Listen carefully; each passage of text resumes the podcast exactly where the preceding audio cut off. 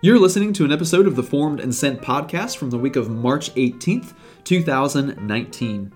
On this week's episode, I'm going to continue a conversation I started in the last episode with Aaron Debbink about the intersection of faith and science. Specifically, this time around, we're going to be talking about the origins of life and not just life on this planet, but even entertaining uh, the idea that there might be life on other planets as well. So it should be an interesting conversation for you all. If you have any questions at all about the Village Church, you can find us online at myvillagechurch.com Thanks so much for listening, guys. We hope this is helpful. Enjoy.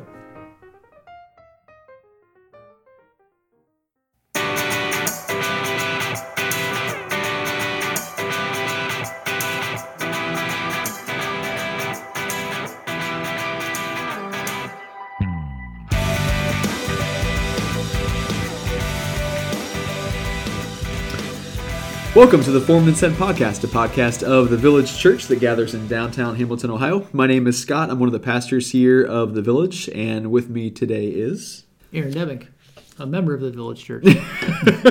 Good to have you back again, Thanks. Aaron. Aaron was on the, the last episode, which actually just wrapped up about 15 minutes ago. minutes ago. We're uh, we are recording back to back, and so uh, it's the first time we've actually done that. We just got to talking f- too long.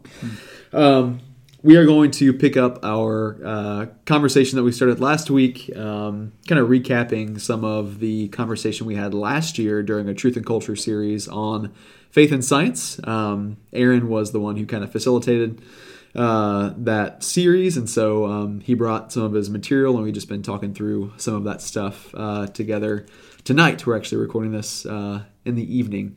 Um, so yeah, we're looking forward to kind of continuing the conversation. Uh, what did we talk about in the last episode? Aaron, just like recap stuff. Yeah, so we we kind of talked about um, is there a fundamental conflict between faith in God and just science and looking at the world around us, uh, and we concluded that uh, you know there's not necessarily a fundamental conflict between those two things. Um, there are certainly things that uh, science would say is true and people of faith would say is true, and those are conflict conflicting statements. But we talked about areas where like maybe it's not as much of a as a conflict as we perceive. Yeah, Um, great. So that was the first thing, and the second thing we talked about was just like how do we approach the Bible Mm. when we talk about when the Bible with scientific questions, like when we talk about scientific related things. Yeah, So we talked about just three different ways to kind of approach the Bible in that way. yeah. So if you've not heard that episode, then uh, we'd encourage you to go back and listen to it because we'll we'll probably actually build off of that a little bit uh, this week. We're going to talk about origins of life and all that stuff, creation, uh, and some of the perspectives on that. But uh, before we get to that, we have to do what we do every episode, which is do our Snapple fact. But we weren't planning on necessarily talking for two episodes worth of stuff, and so we've already opened the one Snapple that I brought tonight.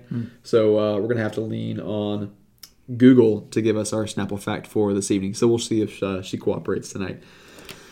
Give me a Snapple fact. All right, here's Snapple fact. Here, Snapple fact. Here's Snapple fact number 728. The planet Saturn's density is lower than water. In fact, it would float if placed in water. Try turning each fact into a trivia question. Oh, no thanks. Yeah. that would be a fun party. Scientific again, it's rather appropriate. yeah. Planet Saturn's density is lower than water. That's will, interesting. Will it float? Will Saturn float? The answer is Will it float? yes. Yes. so there you go. It'd be a fun party trick if you could bring Saturn.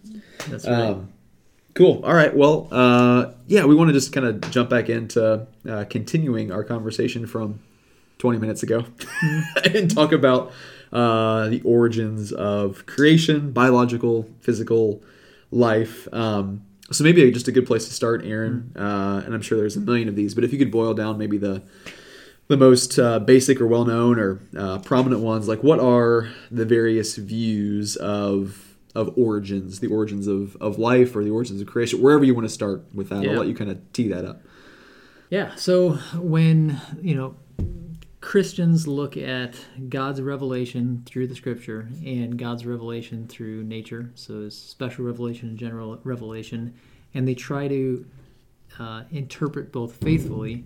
Um, Christians typically land in different camps, so there's not a consensus agreement among Christians who are trying to interpret Scripture faithfully and the universe faithfully. Right. So, um, at least nowadays, there seems to be four main camps. Um, one uh, is pretty well known as Young Earth Creationism, um, and so one of the more prominent um, organizations that uh, that espouses this is uh, Answers in Genesis, and they're the organization behind the Creation Museum and the Ark Encounter. Some of you guys may have been to. They're actually pretty pretty incredible. Um, but the view of, like you would imagine, young Earth creationism, creationism believes that everything was created from nothing, and the universe and Earth of uh, like maybe between four to six thousand years old, Okay. right? Um, and where did they get that view? Uh, they get that view from a literal or plain reading of the Bible. Um, you know, we talked about the idea of like reading science out of the Bible, and Right. so they would, you know, read Genesis chapter one and and read out of that all of God's creative acts. Okay. Uh, they would actually say are supernatural. So God spoke these things into existence um, and like supernaturally created the earth as it is and animals as they are and human beings as they are. So Okay. all supernatural uh, divine intervention to kind of bring about these things in in seven days, Okay. six or seven days. So that's young Earth creationism. That's young Earth creationism. Um, yeah, and so just a, quote from uh, a pastor you guys might have heard of, John MacArthur.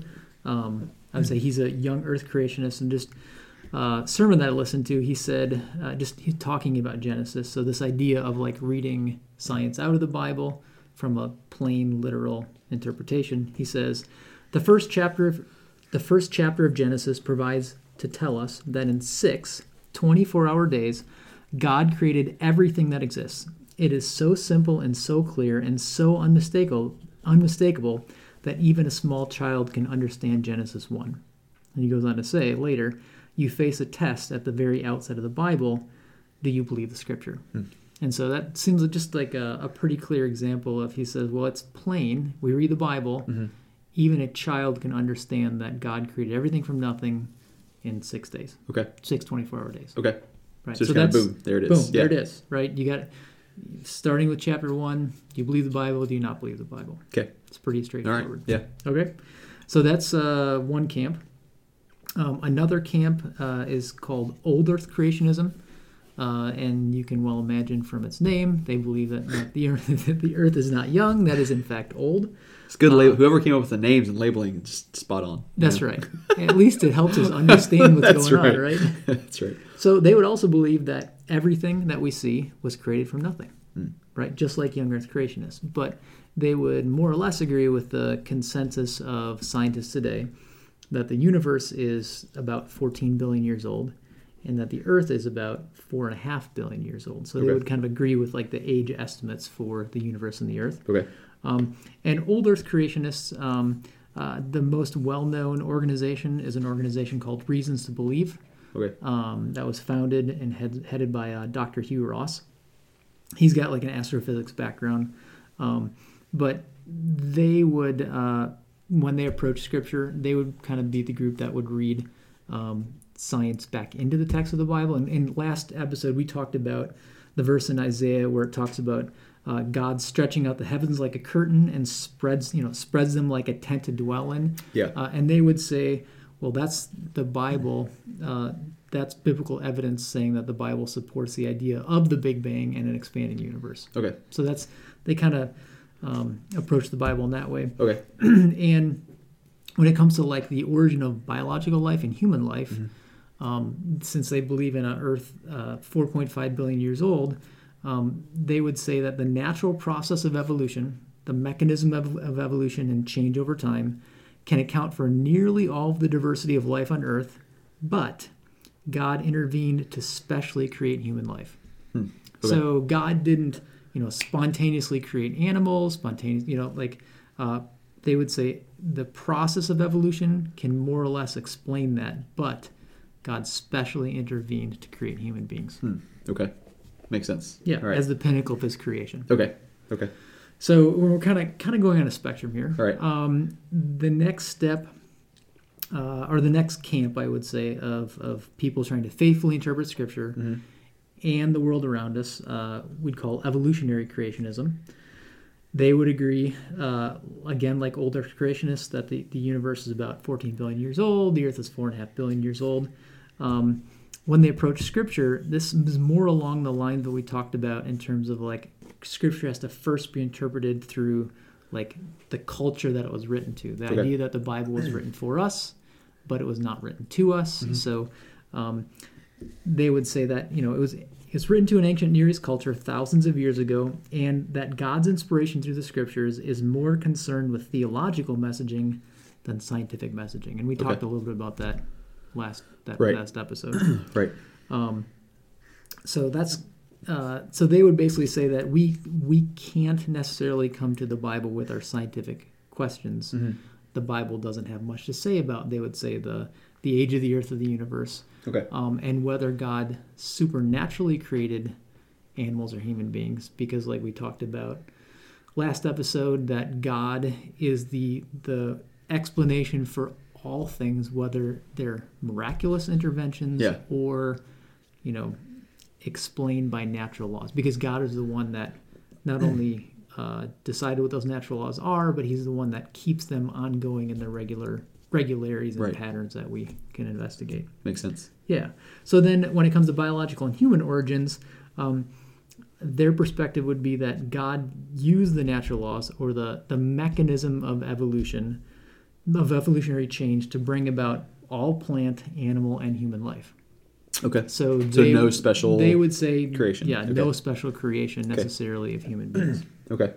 Yes, which is interesting because um, then that brings in the idea of um, a pre-human population before Adam and Eve, and so you know, like you know, all groups of people, not everybody believes the same thing. So even within these categories that we're talking about, Yeah. there's distinctions within.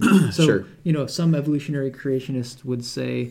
Um, that Adam and, Adam and Eve were historical a historical pair. They existed in time, um, but that there was a pre-human population before them, you know, and they were maybe chosen to, I guess, in a priestly role to, you know, interact with God in a priestly way for this Yeah. pre-human population. Okay. Um, other evolutionary creationists would say uh, there was no historic Adam and Eve, Hmm. um, and and I, I, I don't know exactly how they deal with all of that theologically, and that's Yeah. certainly there's lots of questions there Yeah, we'll chat about some of the talking about those things. implications. Yeah. Yeah. Um, but I guess just uh, an example, uh, just a quote from somebody who kind of is in the evolutionary creationism camp. Uh, his name is Dennis Venema, and he's actually a Christian biology professor at Trinity Western University. Uh, and he co authored a book called Adam and the Genome Reading Scripture After Genetic Science.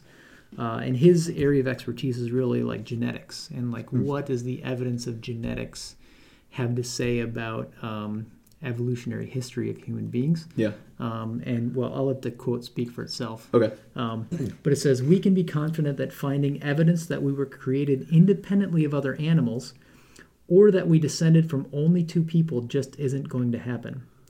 Some ideas in science are so well supported that it, that it is highly unlikely new evidence will substantially modify them, and these are among them. The sun is at the center of our solar system. Humans evolved, and we evolved as a population. Hmm. So, from his Christian scientific perspective, Yeah. he's saying, from his just looking at the the evidence of genetics, he would say that the genetic evidence hmm. suggests that we evolved, uh, that we descended from animals, and that we uh, evolved as a population, not from a single pair, male and female. Okay. All right. Which is lots of crazy, interesting, interesting. Yeah, there's lots of uh, questions, like- questions that, that, that are that Yeah, come to mind. But that's that's that's the perspective. Yeah. Yeah, and then I would say the fourth uh, perspective on origins, I wouldn't necessarily necessarily say is a Christian perspective exclusively, but there are lots of Christians within this perspective. And it's one of intelligent design, Okay. um, and there's a couple different groups that would uh, espouse intelligent design, but one of the one of the more well known ones, more well known ones, is called the Discovery Institute Okay. um, and they're not trying to make a claim about uh, a Christian God or you know what particular scripture is consistent with science. They look, and they're not really concerned with the age of the earth. Um, Okay. They look at the universe and they see evidence of design. Okay. Whether that's in like the DNA in in all life, like within a cell, Mm-hmm. or look at the improbabilities of being in a universe or a galaxy or a solar system that allows uh, for the existence of complex life. Okay. So this idea of like that the universe seems fine tuned for our existence, Sure. like they look at those things and say that is evidence of an intelligence that has been involved in, in our existence. And they don't claim to know anything about the the nature of that intelligence, but like, hey, DNA is essentially written code and information Okay. what do we know produces written code and information? Yeah, People, like an intelligence, yeah, a mind Right. does. And so they're saying, man, there's there's clues in our universe that suggest a mind is behind it, Okay. And that's that's where they stop. Okay. And so, what's interesting, you know, like you could say, well, okay, there's evidence of intelligence, but like, is that intelligence the Judeo-Christian God? Yeah. Is that Allah, the Islamic conception of God? Mm-hmm. Is that extraterrestrial nature? Right? Hmm. Yeah. Did, and, and there are there are um, scientists look trying to look at you know explain naturally the origin of life. Hmm. You know how could inorganic, non-alive chemicals somehow turn into the first cell, like the the smallest constituent building Yeah. block of a of a living thing, and uh, origin of life scientists they haven't figured it out. They haven't figured out a natural naturalistic explanation. And so uh, what that's led some of them to believe is this idea it's called panspermia that like biological life was seeded from space to the earth so life got here somehow Another well labeled thing. from somewhere else. Panspermia. Panspermia. Uh, got here from somewhere else.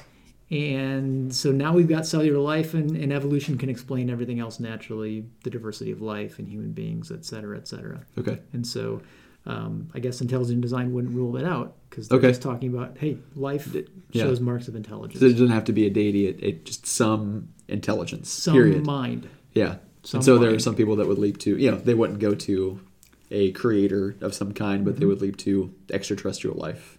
I suppose then- you, you could with uh, like um, maybe um, biological life. Yeah. But if you're talking about like the fine tuning of the yeah. laws of nature, and you know That would be like would a more or less have to leap to the idea of a, a Supernatural, deity, yeah. supernatural Yeah. mind. yeah. Correct. So is there overlap, or could there be overlap between the evolutionary creationist and the intelligence, de- intelligent design? That's camp, actually a really good question. like- I would say um, in the intelligent design camp, you would find young Earth creationists, you would find old Earth creationists, Hmm. and I don't know if you would find evolutionary creationists. Um, I think some evolutionary creationists would say, you know, God used the natural mechanism of evolution, change over time, to bring about the diversity of life that we see in this earth. yeah. And I think some of them would go so far as to say that we couldn't discern God's inter- miraculous intervention in that. Okay. All of it can be explained through, um, I guess, our scientific understanding of, you know, random mutation, chance, um, natural selection, and, and that leading to like change over time. okay. So intelligent design theorists like they they would say that the mechanism of evolution, genetic change with chance and mm-hmm. ra- natural selection, that cannot produce information. And so they Okay. would say information in a in a DNA sequence that cannot be explained by the mechanism of evolution, and so Okay. They have a problem with the evolutionary process. Okay, so the the process of the evolutionary creationist would be could just happen through natural processes, still set up by God and carried on and, And carried on supported and sustained by the Mhm. Lord, and then the intelligent design community would say that can't happen through Mm-hmm. like natural processes sustained created by the Lord, but it would it would require some supernatural intervention in order for that intelligence Correct. data information to be uh, become life, right? Correct. Okay. Yeah. That makes sense. Yeah, you got it. Okay. So those, I would say, those are the main camps. Uh, but I would say Christian camps. So a view of interpreting Scripture and interpreting the universe around us. Yeah. Kind of the three: young Earth creationism, old Earth creationism, and evolutionary creationism. Okay. So those would be within the realm of the Christian worldview. Yeah. By and large. Okay. Yeah. But but in each of those, maybe with exception, like we said, of evolutionary creationism, Yeah. there's a lot of this idea of intelligent design as well. Yeah.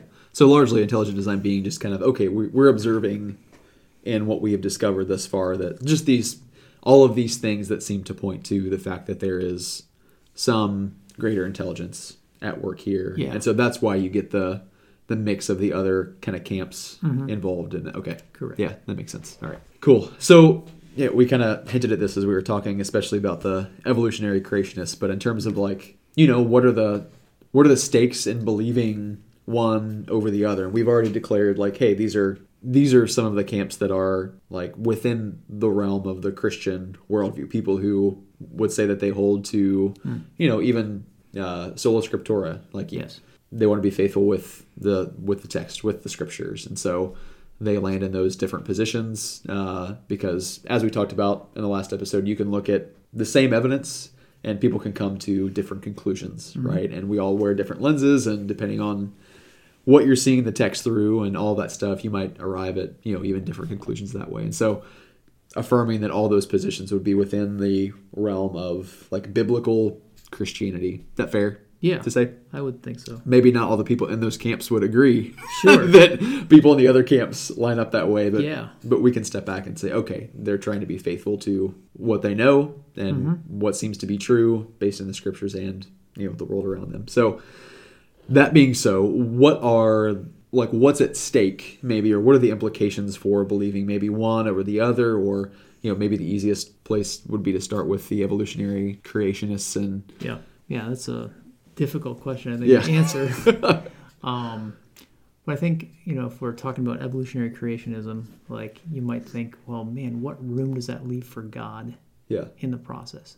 If we can explain the, we can't explain the origin of life. We can't explain you know, a lot of things. But let's say, if we could someday explain scientifically, based on the the mechanism of evolution, the origin of life, the change, the diversity of life that that we find on our Earth, as well as human beings out of animals. yeah Like we're like, well, where where is room for God in all of that? yeah And I guess going back to our previous conversation, we talked about like a, a picture of God that is bigger than just God miraculously intervening in ways where the natural laws can't explain things. right And so, um, an evolutionary creationist would say, uh, we believe God was intimately involved through the use of his natural laws and regularities and the way that he always consistently upholds the universe.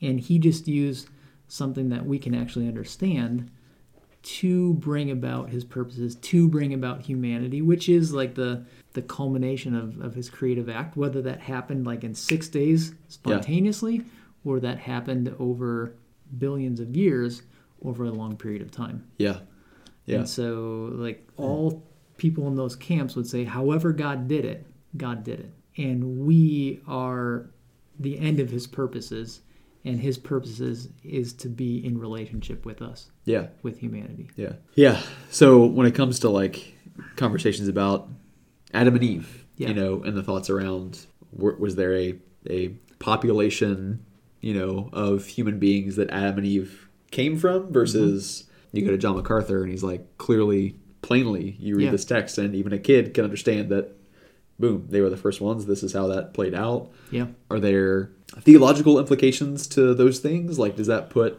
stuff on the line? Like, if you believe one over the other, Hmm. or yeah, and maybe these are questions you don't, uh, we don't. And to be fair, we don't know the answers to these questions, yes, but yes. like we're just conversing about those things. Yeah. Like, what does that Well, do I mean, for? yeah i mean i think it throws up all sorts of theological questions Yeah. you know we think about original sin and the fall account and Yeah. the implication of the fall and paul talks about you know through man one man's sin Death came into the world. death and- came into yeah. the world and you know through one you know and through the one man jesus yeah, yeah, right. so like Yep. th- there's that language in reference to adam and the fall account like Yeah. is is everywhere in the bible including the new testament and so most people actually that i read about this would say because that's the case we kind of have to accept a historic adam and eve it doesn't matter what science is saying like Mm-hmm. Yeah. they're adam and eve as a pair existed some would say well well and they were the first you know and then all of humanity came from that others would say well they they existed because of the I guess the theological importance of like how redemption is explained. Mm-hmm. But they could have been a pair taken out of a larger population, Yeah. but they were still historic. Yeah. And so, yeah, there's tons of questions about that, and Yeah. I certainly don't have the answers. Yeah. I mean, there Um, does. but yeah. you got to ask the questions. And, Sure. Yeah, and, and there's there's a lot of people asking those questions and trying to answer those questions today. Yeah. I mean, I feel like there would have to be a pre-fall and a fall, right? Mm-hmm. Like it seems like theologically necessary to to have that, which then necessitates God declaring to someone Mm-hmm. like this is the way that things are, and almost necessitates there being some. Gosh, I don't. I, yeah, again, just kind of thinking out loud and all this Mm-hmm. stuff. Like if there's if creation occurred through the natural processes of evolution, like then what what did that look like in a world without sin? Like where things are purposed and things are you know orderly and everything functioned the way that it was supposed to and all of that, and then all of a sudden that order was broken. Yeah, You know, like just what Yeah. does that? I don't know. Just what?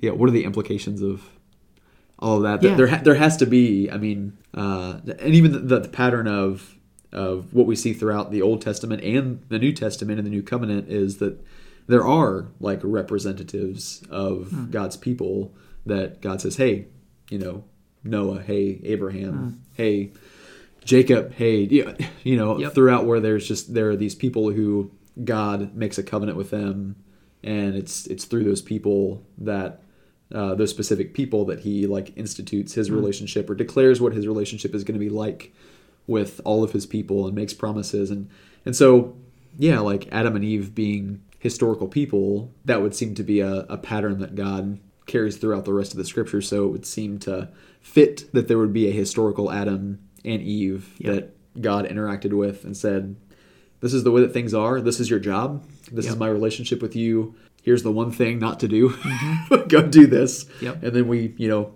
mess it up or whatever. But yeah, I, I feel like there has to be some some historical person that God declared that to Yeah. and that he established his relationship with and how that person came about or where that where those people I, I don't know, you Yeah. know.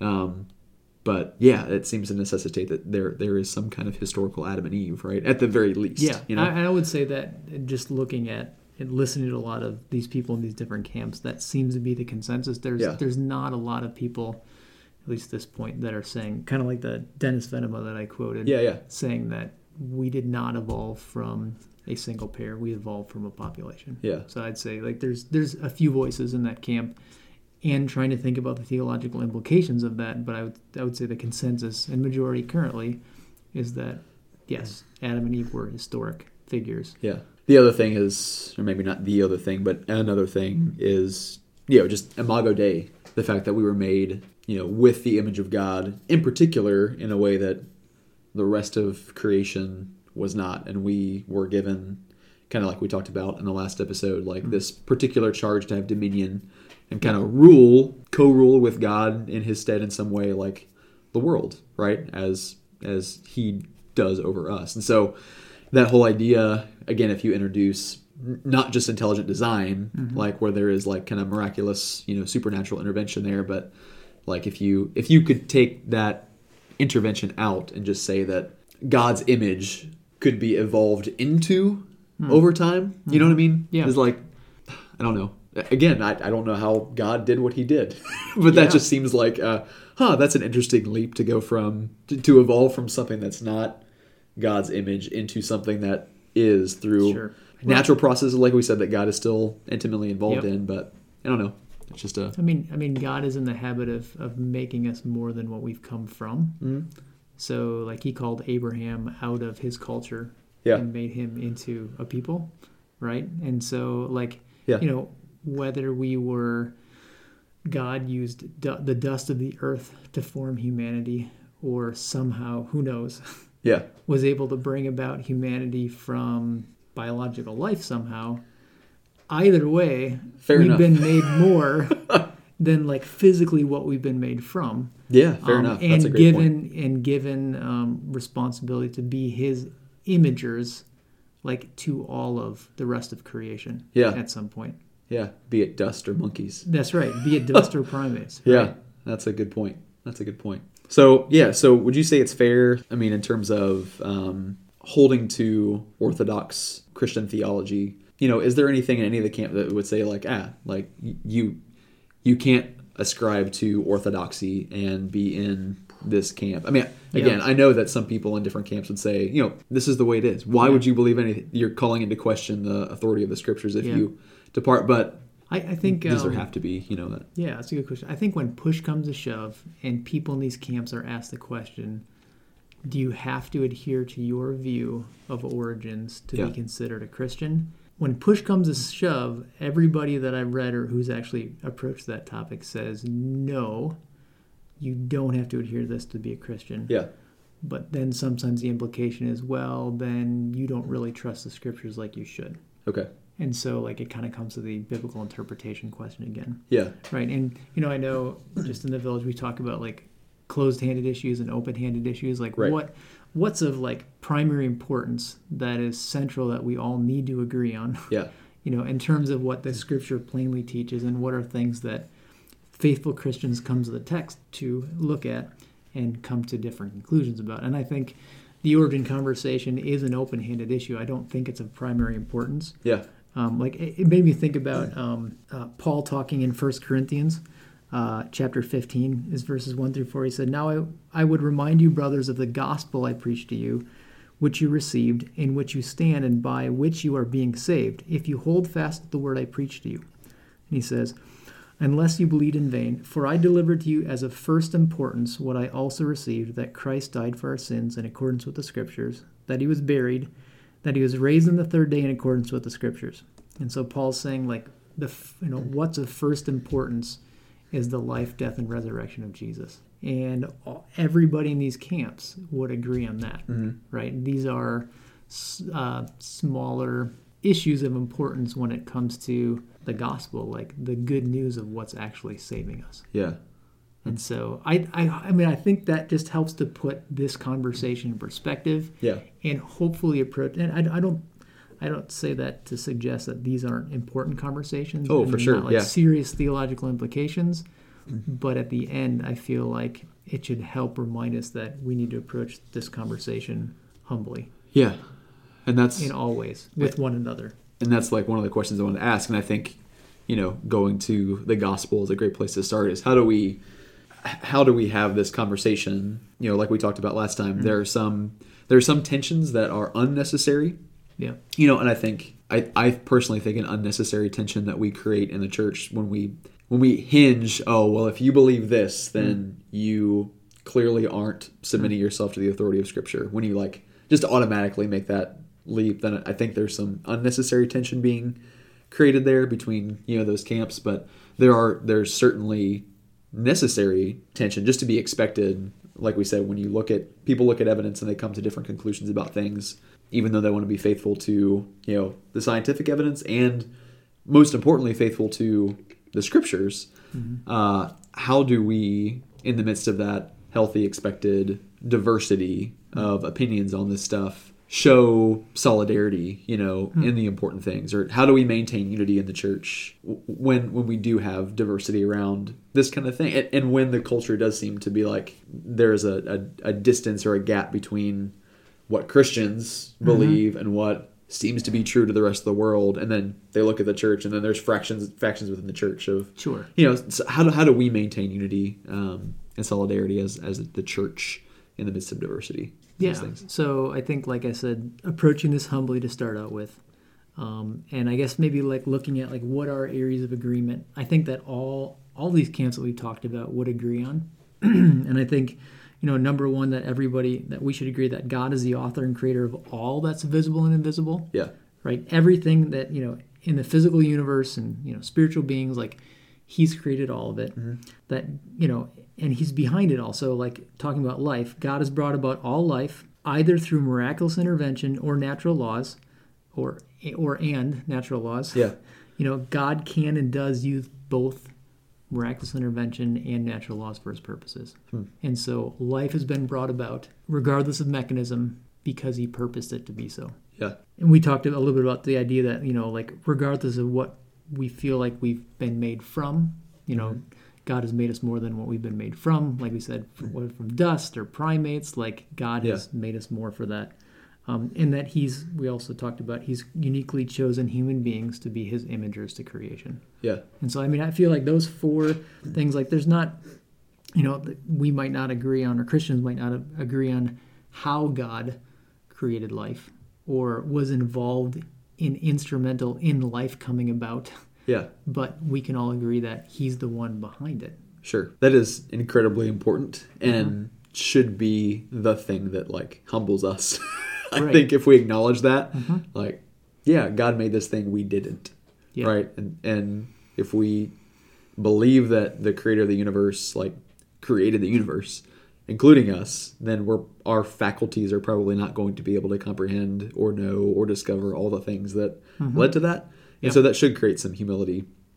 And I think too is as believers, like we get to, you know, we ought to love truth uh, and seek after that, and we ought to love people, right? Which is, you know, the great commandment is to love the Lord and to love other people. And so, in the pursuit of truth, a like, there's no one in any of the camps, including the two of us at at this table, that have a claim to all the truth, Yeah. right? That own it all. Yeah. Oh, yeah. Um, and so, gosh, if we if we believe that discipleship is a lifelong process, and that the Great Commission is, you know, we get to not just make disciples, but spend the rest of our life like teaching others and being taught uh, to observe all that Jesus can. Like that's just a the renewal of our mind is an ongoing process, and sanctification is progressive uh, and will not be finished until you know we die and are raised in glory. You know, at some point meet Jesus, and yeah, and so we get to you know in the pursuit of truth realize that we should be continuing to learn more and more and more. And if we know the source of truth, you know, which is ultimately God, um, then we don't have to be afraid of the truth. Yeah. And I think we get to uh, acknowledge that as this is an open-handed issue, you know, like you talked about, which was really great. Like that we get to we get to learn about this thing too, and let this be something that we you know we submit ourselves to the truth. We submit ourselves to the Lord and that, and so we don't have to be afraid of you know uh, of other people um, or of other ideas or other thoughts. Just like you know, we we reference the the historical aspects of the church and dynamics of what happened 500 years ago when you know people were called heretics and mm-hmm. killed for believing something because there was evidence you know Yep. presented for that that just happened to, to go against the dogma of the church. Like we shouldn't be afraid of hmm. evidence. We shouldn't be afraid of new ideas. You know certainly if we have the truth but but more importantly if we know the the author of truth. Like hmm. that shouldn't scare us. Yeah. and then too just honestly like to to listen to other people and to listen to their ideas no matter how crazy you think they are or how off the wall you think they are hmm. listening to people is one of the greatest ways that we get to love them. I mean certainly we get to you know share with them what we believe to be true and again going to the close-handed thing which is the gospel like Yep. the, the most important thing the thing of first importance we get to go to that. But gosh listening to other people that's a great way of of loving others and respecting the image of god that we want to so desperately cling to and hold on to, right, as a theological truth, even in this whole conversation about origins, right? We get to respect other people as image bearers of the Lord, and so we get to, to hear them out and dialogue respectfully, you know, Yeah. with them in pursuit of what's true. So uh, for me, that's like, I think one of the things that we don't have to be afraid of the truth, evidence, ideas, Yeah. because we know the author of, of truth, and we get to love people by listening to their ideas, you know? So here's a, a question that we weren't sure if we were gonna maybe get to this Yeah. or not. If you're cool to talk about this Sure. now. Okay. So talking about origin of life, and and we have already mentioned the uh, the the possibility, you know, in the intelligent design conversation about, gosh, did you know? Th- there seems to be evidence that, that that life didn't just happen by chance, but that there had to be something from the outside to populate it. One of those things being extraterrestrial life. Yeah. You know, you know maybe in a lab designing us and planting DNA or Sure. whatever, you know, on Earth.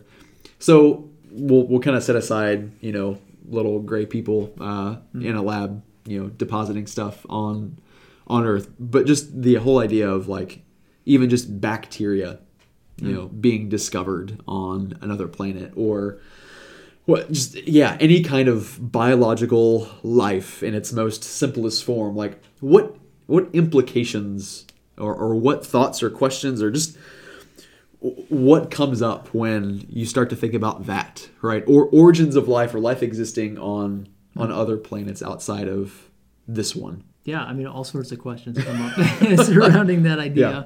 but you know like that's that's a question that a lot of people care about Yeah. and like you know there there are plenty of scientific efforts to look for not just intelligent life but like habitats or planets that would allow intelligent life to exist right Yeah. out of a sense of are we alone in the universe Yeah.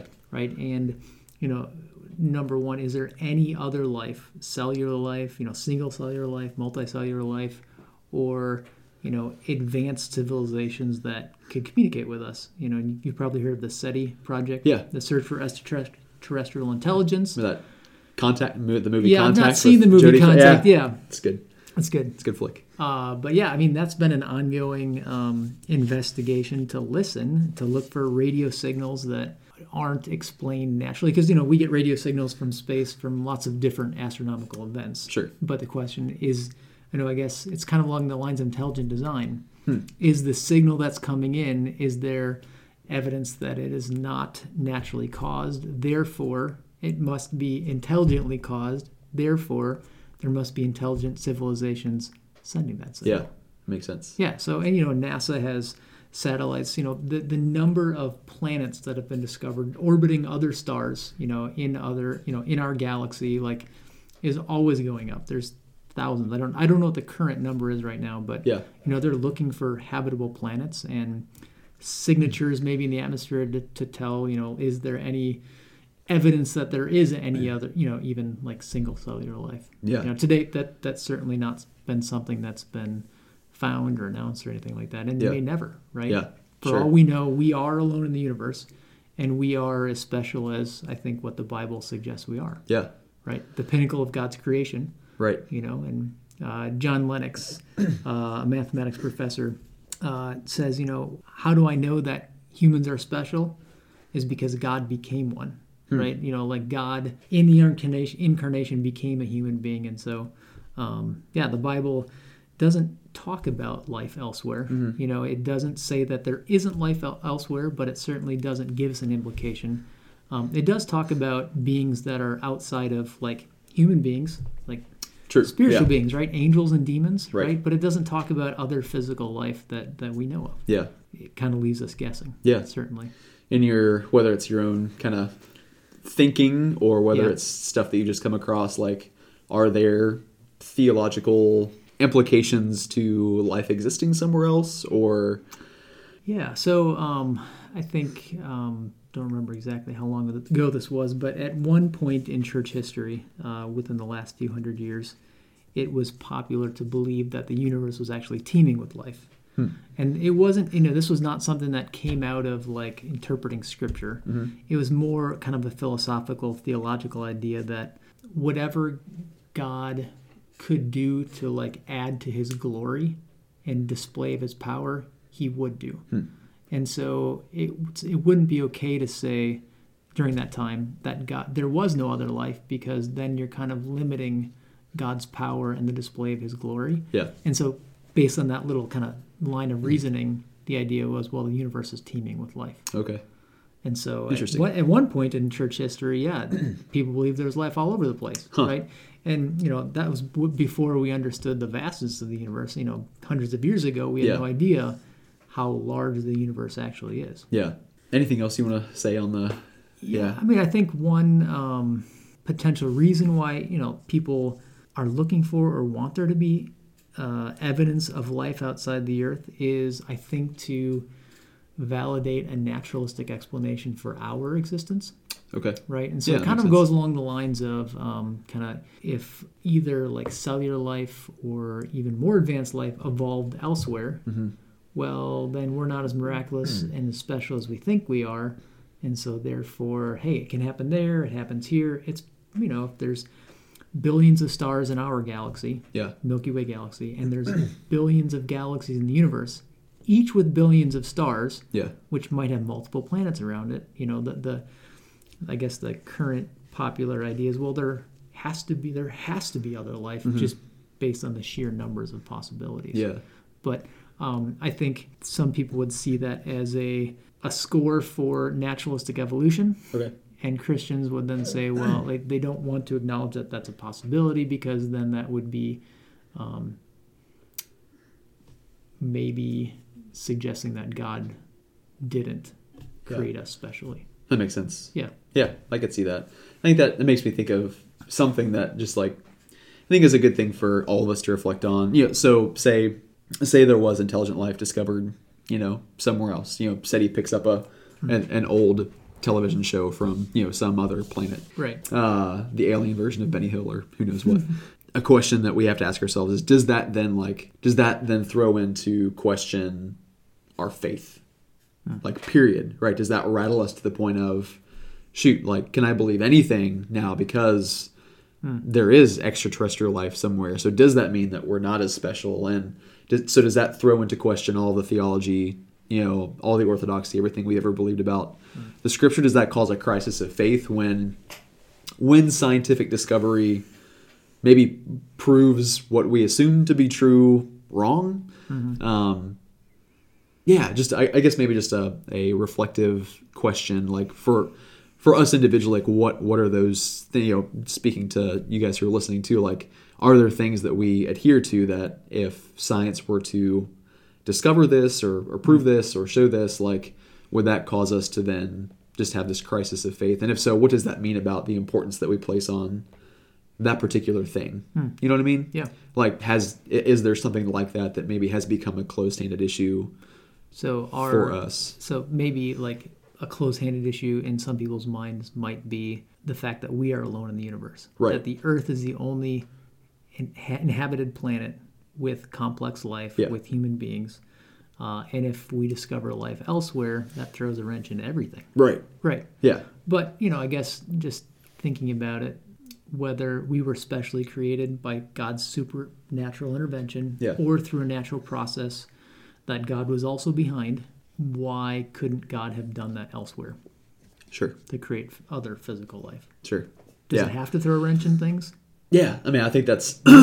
I don't think it has to. Sure. But I, I think it certainly. and I don't mean to throw that out there to minimize the fact that it would cause us to ask a lot of questions, right? No, no, it would make sure. us like, oh, yeah, it would make me think of a lot of different things. But Yeah.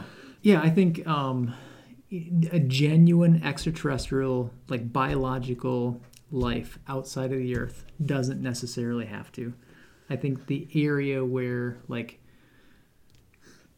we seriously have to consider is like, um, you know, there are people who believe that, like, you know, not just that extraterrestrial life is out there and maybe we'll find it, maybe we won't find it, you know, Yeah. who knows?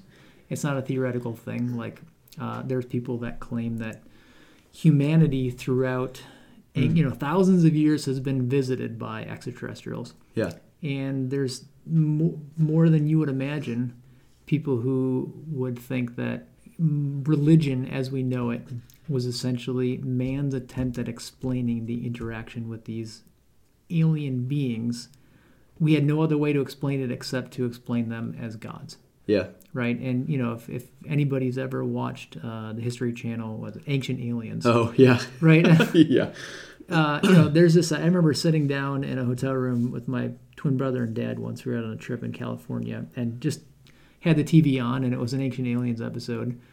And they, it's the basic hypothesis. You know, aliens have been visiting humanity for thousands of years, and uh, Christian, you know, the events in the Bible can be explained by interactions with alien beings. So the Israelites were led out of Egypt, cloud by day, fire by night. What does that sound like to somebody who believes that we've been visited by aliens? That's a UFO. Israelites were fed by manna from heaven. Nah, that was alien technology, right? Feeding them for, you know, all those years, sustaining on, you know, like whatever it is that they created. yeah, Jesus um, was an alien, and he, you know, it wasn't the virgin birth. It was like alien, in, like insemination, essentially. okay, He was, you know, not. Um, he didn't die and was resurrected. He was like being backed up to the mothership. I mean, like th- these seem kind of silly yeah, saying it, but there are certainly groups of people that believe that, right? And so if NASA makes an announcement and says we found microbial life on Mars, mm-hmm. well, man, if, so then then what people who are already predisposed to like believe this like, this ancient alien hypothesis Right. is that well man if it's on Mars and there's it's got to be intelligent life elsewhere Right. we've been visited foundations of faith are shaken for a traditional view basically what we believe that the Bible's communicating about who God is right we Yeah. believe that God is the author of all that there is the entire universe the laws of nature not just these like intelligent aliens who are visiting the earth Yeah.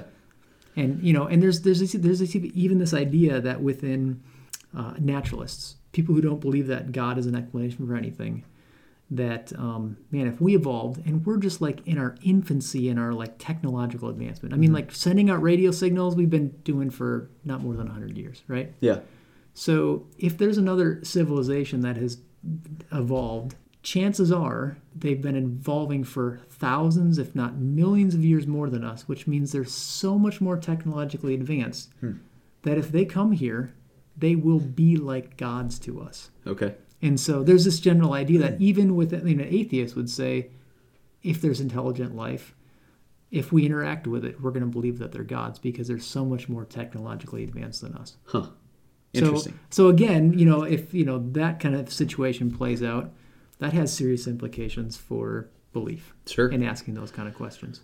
Yeah, that's interesting. Thanks for entertaining that Yeah. kind of thought Yeah. exercise. I know, yeah, Sure. like that's that's help. I mean, yeah, that's an interesting thing, and that's Yeah. even from a pop culture perspective. You know, like that is a real thing that we Mm-hmm. Yep. all the time, like science fiction and you know, extra all of that stuff is History Channel, It- yeah, it's, movies, it's part of our culture. Yeah, it's part Yeah. of our culture, and I think to your point, like most people dismiss it as like as fantasy fiction, all Mm-hmm. those things. But like you said, there's a genuine scientific effort to to actually discover that at some point, and there are lots of questions that come from that. So yeah, thanks for Yeah. being willing to even chat about that. So, Sure. gosh, just mindful of uh, of time, and so kind of want to Mm-hmm. maybe wind down our conversation or whatever. Um, why does any of this stuff matter? so like No, yeah. we've you know we've spent two episodes talking about faith and science, the intersection, and those things, and uh, but at the end of the day, like why should this matter to anybody that you know showed up to Truth and Culture last year, Yeah. or is listening to this right now? Like why why does why is this stuff important? Why should we be thinking about all of this? Yeah, that's a great question. I think uh, one, it has to do with mission. So like engaging our culture. You know, we talked about the fact that there there are plenty of people um, that view that there's like a serious conflict between faith in God and what modern scientific consensus says. Um, and you know, I've interacted with people throughout my life where you know, like one kid I, I met, met in high school working at Pizza Hut. We had a conversation about belief in God and, and kind of the you know whether we could trust the Bible. And his stance was basically, I believe in evolution, therefore I can't believe in God. Hmm. That belief in any part of the natural process of evolution automatically meant that he couldn't believe in God. And if he hmm. accepted one, he couldn't accept the other. Yeah, Right? You know, okay, I don't yeah. know how much he'd actually looked into it or thought about this kind of stuff Yeah, you know, to uh, a guy that I met in graduate school who was a PhD student in geology, and we were talking about you know the flood and the biblical account of the flood, and Mm-hmm. he's like, "There's no geological evidence for a global flood." yeah, I'm, I mean, you know, I don't. I'm not a geologist. You know, I wasn't studying Right. studying physics, uh, but for him, like that was a particular area where he caused him to mistrust the reliability of Scripture okay, um, or you know running to people I meet at the climbing gym, you know, in, in conversations about. Yeah. things, you know, it comes it's come up several times that like you know there's really no scientific evidence for God, Hmm. and so that and whether they've looked into it a lot themselves or not, they perceive it as this barrier. Well. Science has kind of shown that you don't need God as an explanation, so Hmm. we don't need to even look into that any further. yeah, And so you can have a conversation. Well, like there kind of is some scientific evidence for God, and you look at the fine tuning of the universe or other things, and it that might take away a barrier that they feel, and, and might ask them to like maybe ask the next question. Well, is the Bible reliable? Or so like it's an opportunity potentially to take barriers away from the potential belief in God yeah. That makes sense. and leading people towards an understanding of who He is and a relationship with Him ultimately. That's great. So I think from like a mission standpoint, it's huge. Yeah, Can be because people care a lot about what scientists say sure. and they're curious to, to know what Christianity says about it. And it's actually interesting that, you know, most people think Christians like hold one view. Mhm. Like I ran into a guy the other day, friend of the climbing gym again, Yeah. and he had a conversation with a, a friend, a Christian friend of his. He's not a believer, and he just thought it was silly that his friend believed that humans and dinosaurs coexisted at the same time on the earth. Okay. He wanted to hear what I thought about it. Yeah. and his thought was like he just wanted to hear like why did I think they existed at the you know at the same Mm-hmm. time, and instead of engaging in that, I I explained to him like different Christian views on origins Yeah. a little bit, and he's like that's totally not where I thought you were going to go from that. And he had a whole bunch of different questions, Yeah. right? And so like even helping people understand that there are faithful Christians that come to different conclusions. Yeah, that's Um, so good. I, yeah, well, I think back to talking last time about God's heart for contextualization and how He was willing to speak the language and even become one of us in order to reveal Himself to us, and how cool that is. And we get to we get to do that as well as part of that mission is contextualize mm-hmm. things. And for us, like we've talked about, this is these are the questions that our culture has and assumptions that culture has about what we believe, and so we get to enter into mm-hmm. that in that particular way. And I think we, to your point, we don't have to answer every question. Say, well, this is how it is, like dogmatically, and Yep. you know whatever. But we get to we get to share. No, there's like a there's a, a, a breadth of discussion and conversation, and we like these are the things that are central to us. It, it almost gives us an opportunity in talking about the diversity of thought and curiosity about all those things. Like, and, what, and what's interesting if we if we're not answering those specific questions, Yeah. like you said, we can talk about what is important, right? And so we can talk about what's central to the Christian faith and Yeah. what's not on the peripheral. Absolutely. Yeah. So yeah, it could actually be a, a bridge to talking about the things that bind us together Mm-hmm. when we talk about the diversity of things that maybe we don't agree on all the time, but Yeah. Mm-hmm. are part of our tradition all the same. Yeah. Anything else in terms of like kind of why this conversation? Yeah, I mean, I think so it important. could also be um, kind of a pastoral issue. You know, I, imagine you know if you had been brought up in a Christian home and, and with the Christian worldview, Yeah. and you have been told your whole life that this is kind of how you interpret the Bible, and this is what that means scientifically. Yeah. And let's say you go off to college, you, you, you take a biology class in high school, and you as a Christian become convinced that there's evidence scientifically that's pretty convincing mm-hmm. that that is in disagreement what you think a Christian should believe. Mm-hmm. And so then you're kind of faced with the question: Can I can I be a Christian and believe in this? Hmm. You know, whatever this is. Is it a old universe or an old Earth? Is it evolution? Is it you know all the things, kind of the stuff that we've talked about? And so, actually having that same conversation with a Christian, well, actually, you can still be faithful to try to interpret the scriptures and like fit in this camp or Right. this camp or this camp. Yeah. And so it sense. can help um, maybe people deal with a crisis of faith Yeah. that they're having. That's fair, and I, I think it it also keeps us from you know thinking about it of uh, like an in-house conversation Mm-hmm. about this stuff. Yep. prevents us from maybe having another Galileo Mm-hmm. moment where we're forcing the church is forcing someone who like loves science and is Yep. inquisitive about the truth from either having to recant on what he has observed uh, about the natural world or yeah and, and therefore like keep us standing in the church or Mm-hmm. like like go with the, the faculties that the Lord gave him to observe those patterns that Right. you know regular things that have shown up that that God Himself created. Like we don't want to create those moments and and that kind of a culture within the church where we are pitting ourselves mm. against each other and mm-hmm. saying like, look, dude, either you're on this side or you're a heretic, you Yeah. know.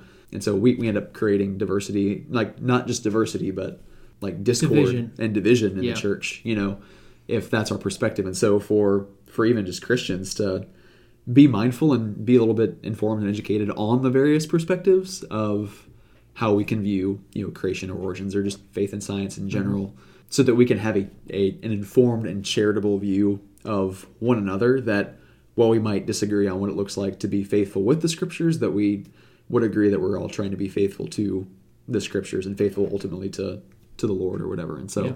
Yeah, I think it, it that would be a that would be a much healthier environment uh, for the church to be in if we were able to have Yeah. charitable conversations, you know, which I know happen, but feels like they happen maybe less than they should. Cool. Well, anything else that you want to kind of leave us with or point to before we close out our time together. Yeah, I mean, I just think like like you said, just recognizing that there's like many Christians who are trying to faithfully interpret Scripture, Yeah.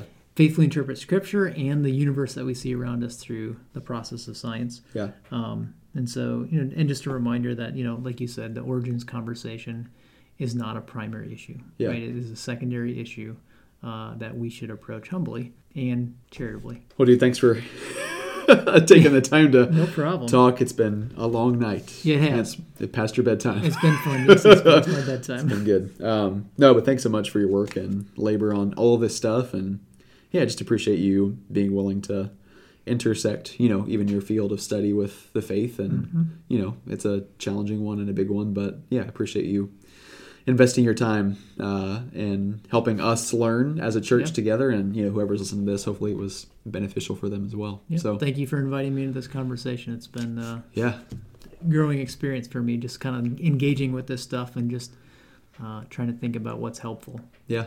To communicate. So Cool. Well, yeah. you. Hopefully this has been helpful, and uh, like I said, we will um, have some resources uh, in the show notes that you guys can take a look at. Uh, some links to some other things that might be helpful if you're curious about learning more about any of these things um, that kind of Aaron has curated for us. And so, yeah, uh, thanks so much for listening. Hopefully this was a helpful kind of little mini series for you guys to take a look at this stuff. And if you have questions, feel free to reach out. I know I'm sure Aaron would love to chat with you uh, if you have Absolutely. questions about those things. And yeah, so thanks guys for listening. Uh, hopefully this was helpful, and we'll see you next time.